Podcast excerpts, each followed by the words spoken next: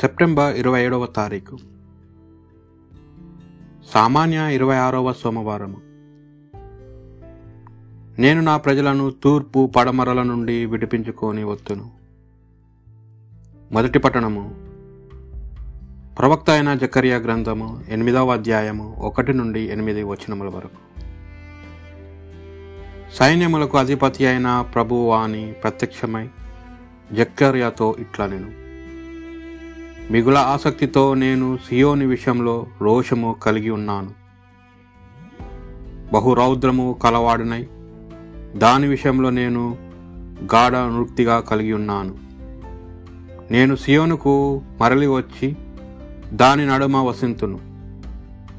అది విశ్వసనీయమైన నగరముగా చాలా మని అగును సైన్యములకు అధిపతి అగు ప్రభు పర్వతమును పవిత్ర నగరముని పిలుతురు.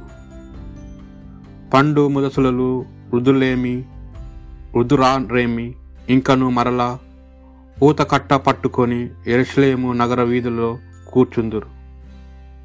ఆ నగర పూర వీధులు మరలా ఆటలాడుకొను బాలబాలికలతో నిండి ఉండును ఇదియే సైన్యములకు అధిపత్యకు ప్రభువు వాక్కు. ఈ ప్రజలలో అప్పుడు శేషించి ఉన్నవారికి ఇది అబ్బరము గానున్నను. నాకును ఆశ్చర్యము తోచునా? సైన్యములకు అధిపతి ప్రభువు వాణి ఇట్లా నేను. నా ప్రజలను బందీలునుగా కొనిపోయిన దేశముల నుండి నేను వారిని విడిపించుకొని వత్తును. వారిని తూర్పు పడముల నుండి తీసుకొని వచ్చి ఎరసలేమున పాదు కొల్పుదును. వారు నా ప్రజలగుదురు నేను వారికి దేవుణ్ణగుదును. న్యాయయుక్తమగు విశ్వాసయోగ్యమగు నేను వారిని పాలింతును. ఇది ప్రభువాక్కు భక్తి కీర్తన. ప్రభువు సియోనును పునర్మించినప్పుడు ఆయన మహత్వము వెల్లడి అగును. జాతులు ప్రభువును చూచి భయపడును. నేల మీద రాజులు అతని శక్తిని చూచి గడగడలాడుదురు. ప్రభువు సియోనును పునర్మించినప్పుడు ఆయన మహత్యము వెల్లడి అగును. భావితరములు వారు కొరకు ఈ అంశమును లిఖించి ఉంచుడు. రానున్న తరముల వారు అతనిని ప్రశంసింతురు. ప్రభు ఉన్నతమైన తన పవిత్ర స్థలము నుండి క్రిందికి పారజూచెను. ఆకాశం నుండి భూమికి దృష్టిని మార్చలేను. మరల్చెను. ఆయన బందీలు నిట్టూర్పులు వినెను. మృత్యువాత పడున్న వారిని చెర నుండి విడిపించెను.